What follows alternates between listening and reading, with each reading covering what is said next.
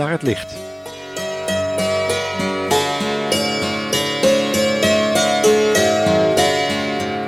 Met als thema voor vandaag de oorsprong van de angst.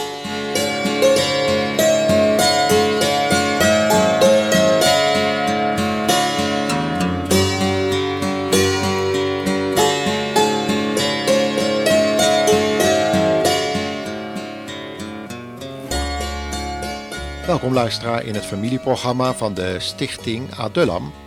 En in dit deel van de programmaserie over leven na de dood willen we met elkaar nadenken over de oorsprong van de vrees. Het verschil tussen sterven van een oprecht bijbelgetrouw christen en dat van sommige agressieve en in zonde verharde atheïsten is te duidelijk om over dit aspect van leven na de dood niet na te denken.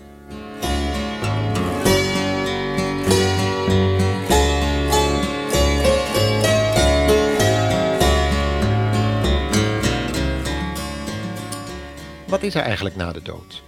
Dat is een vraag waar bijna alle mensen vroeg of laat mee bezig raken. Het is dan ook een uiterst belangrijke vraag, waar we in dit leven nog het antwoord op moeten zien te vinden voor het te laat is. Slechts in één boek vinden we de volledige beschrijving van de toestand van de mensen die gestorven zijn. En dat is in de Bijbel. Het woord van onze Heere God stelt uitdrukkelijk vast: het is de mens eenmaal gezet om te sterven en daarna het oordeel. Maar dat oordeel is nog toekomstig en intussen wacht God reeds geruime tijd met de uiteindelijke uitoefening van dat verschrikkelijke vonnis wat is uitgesproken. Vele mensen kunnen nu nog gebruik maken van deze zogenoemde genadeperiode, zodat gebroken kan worden met de bron van alle ellende in deze wereld, wat de zonde is. Gods liefde wil niet dat mensen verloren gaan door het werk van Satan en door de kracht van de zonde en de verzuigkracht van de wereld. Hij biedt in Christus Jezus verlossing aan. En dat gebeurt ook in deze serie belangwekkende uitzendingen. Maar iedereen moet wel voor zichzelf beslissen of deze boodschap van verlossing en eeuwige vreugde wordt geloofd, dus aanvaard, of verworpen, met alle gevolgen. Hoe komt het eigenlijk dat de mensen van nature liever niet over de dood en het hiernamaals willen nadenken? Waar komt die natuurlijke vrees eigenlijk vandaan? Laten we eens lezen wat er aan het begin van deze wereldgeschiedenis is gebeurd. Het staat in Genesis 3, vers 8, waar beschreven is wat het eerste mensenpaar deed nadat ze onder invloed van Satan hadden gegeten van de boom van kennis van goed en kwaad.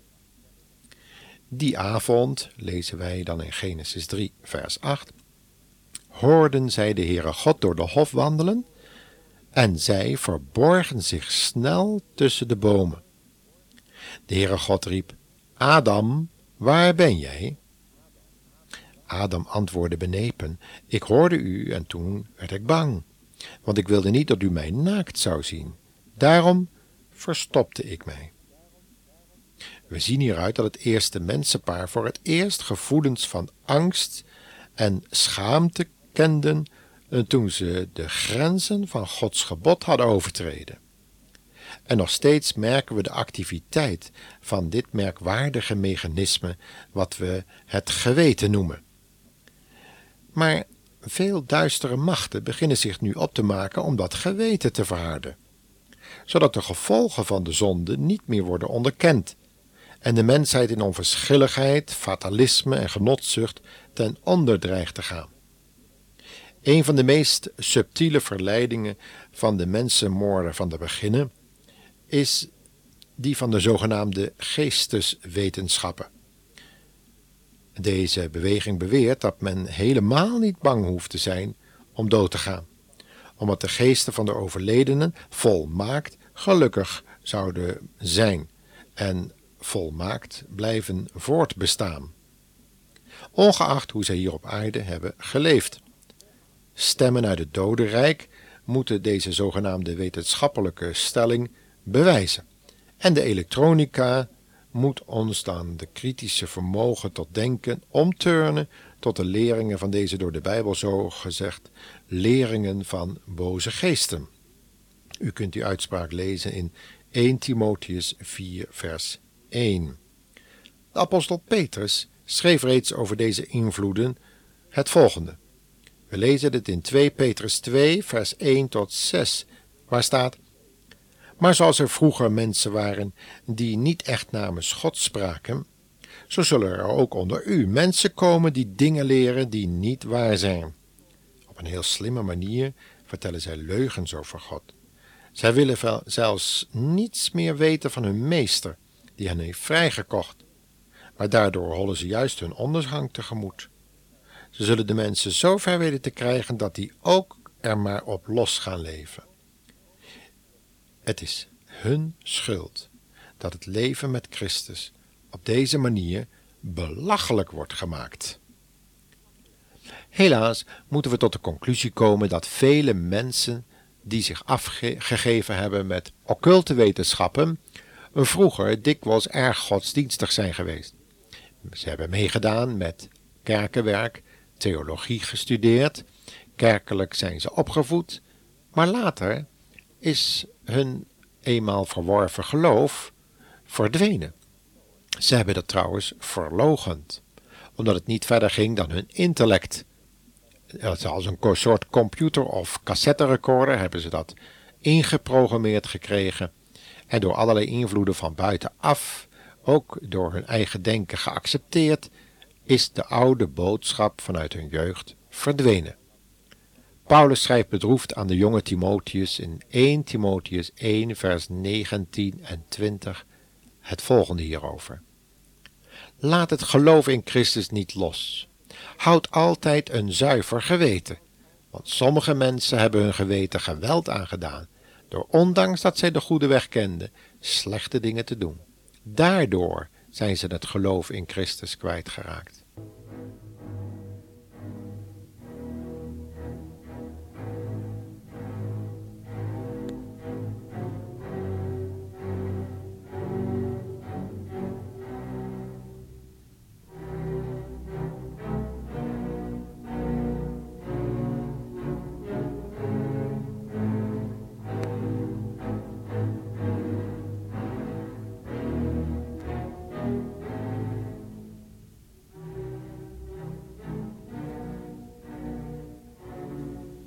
Het is treffend dat Paulus hier met apostolisch gezag aanwijst waar de afval van allerlei geloofswaarheden in wezen tot op terug te voeren is.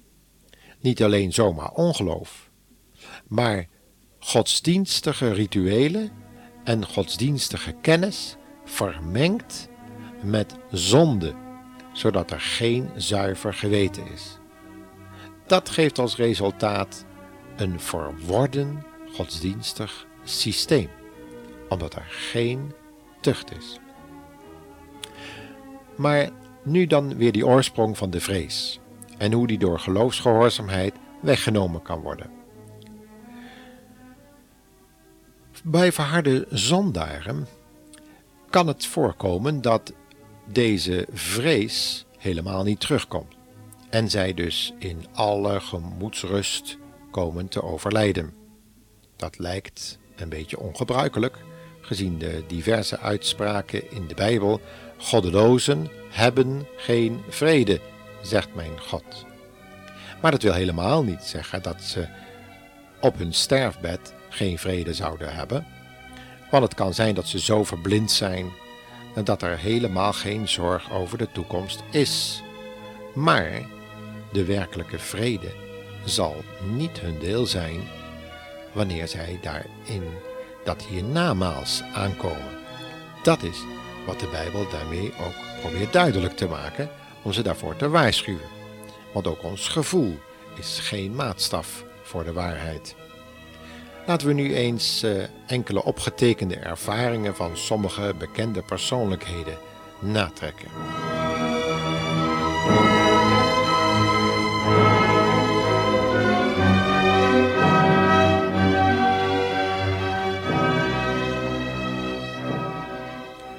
Sir Thomas Scott, gestorven in 1621, zei op zijn sterfbed: Ik geloof dat God en de hel niet bestond.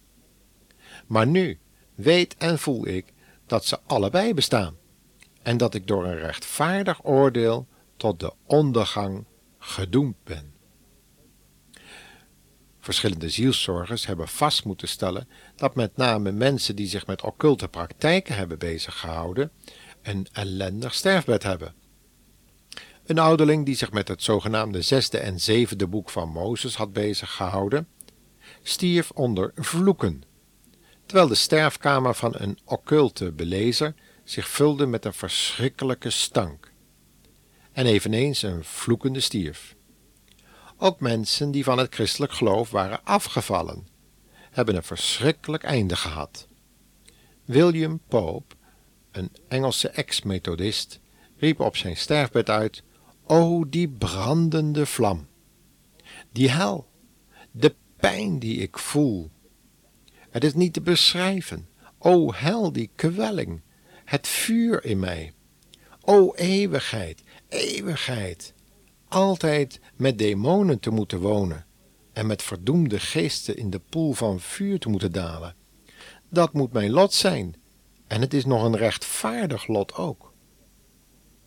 De Franse filosoof Voltaire wilde zich op zijn sterfbed met de kerk verzoenen. Ongelovige vrienden die dit wilden verhinderen, werden door hem uitgevloekt. Daarna legde hij de herroeping van zijn oude standpunten schriftelijk vast. Maar hij bleef woeden tegen God en mensen. Hij riep zijn arts toe: Ik moet sterven, door God en mensen verlaten. Toen zijn arts verklaarde niets meer voor hem te kunnen doen, riep Voltaire: Dan zal ik ter helle varen, en u met mij mee. Er is dus een gebied van uiterste duisternis, een gebied waar de ziel van ongelovigen smarten kan lijden en de geest voor eeuwig verstoken blijft van het liefdevol contact met God en Jezus Christus. De wetenschappelijke onderzoeker Moody mocht, moest terugkomen op zijn conclusies dat niemand van de ondervraagden die een zogenaamde bijna doodervaring hadden gehad, de hel of de demonen hadden gezien. Het bleek niet allemaal roze geur en maneschijn te zijn, moest hij later zeggen. Want in het hiernamaals, daar was ook een plaats vol van duisternis, waar men liever niet zo graag over sprak, wanneer ze daar waren aangekomen of zeiden er iets van gezien te hebben met de zogenaamde bijna doodervaringen van velen. Mensen hebben enige tijd de kwelling ervaren van de door hen zo genoemde strafplaats van demonen en geesten van ongelovigen, die Jezus Christus hebben afgewezen. Maar in deze serie programma's voert het te ver om op al die vele getuigenissen in te gaan. Er zijn genoeg boeken over verschenen. En u kunt ze in de boekhandel verkrijgen. Veel belangrijker is wat God over al deze dingen zegt. De ziel van een gelovige christen behoeft na de dood niet meer gereinigd te worden. Uh, dat is zoals de reïncarnatieleer dat zegt. En we hoeven ook niet allerlei zonden nog eens uit te boeien, boeten in een tijdelijke strafplaats, ergens tussen de hel en de hemel in. De Bijbel zegt hierover in Hebreeën 10, vers 14 het volgende. We zijn geheiligd door de offeranden van het lichaam van Christus, eenmaal geschied. En in 1 Johannes 1, vers 7 staat: Het bloed van Jezus Christus, Gods Zoon, reinigt van alle zonde.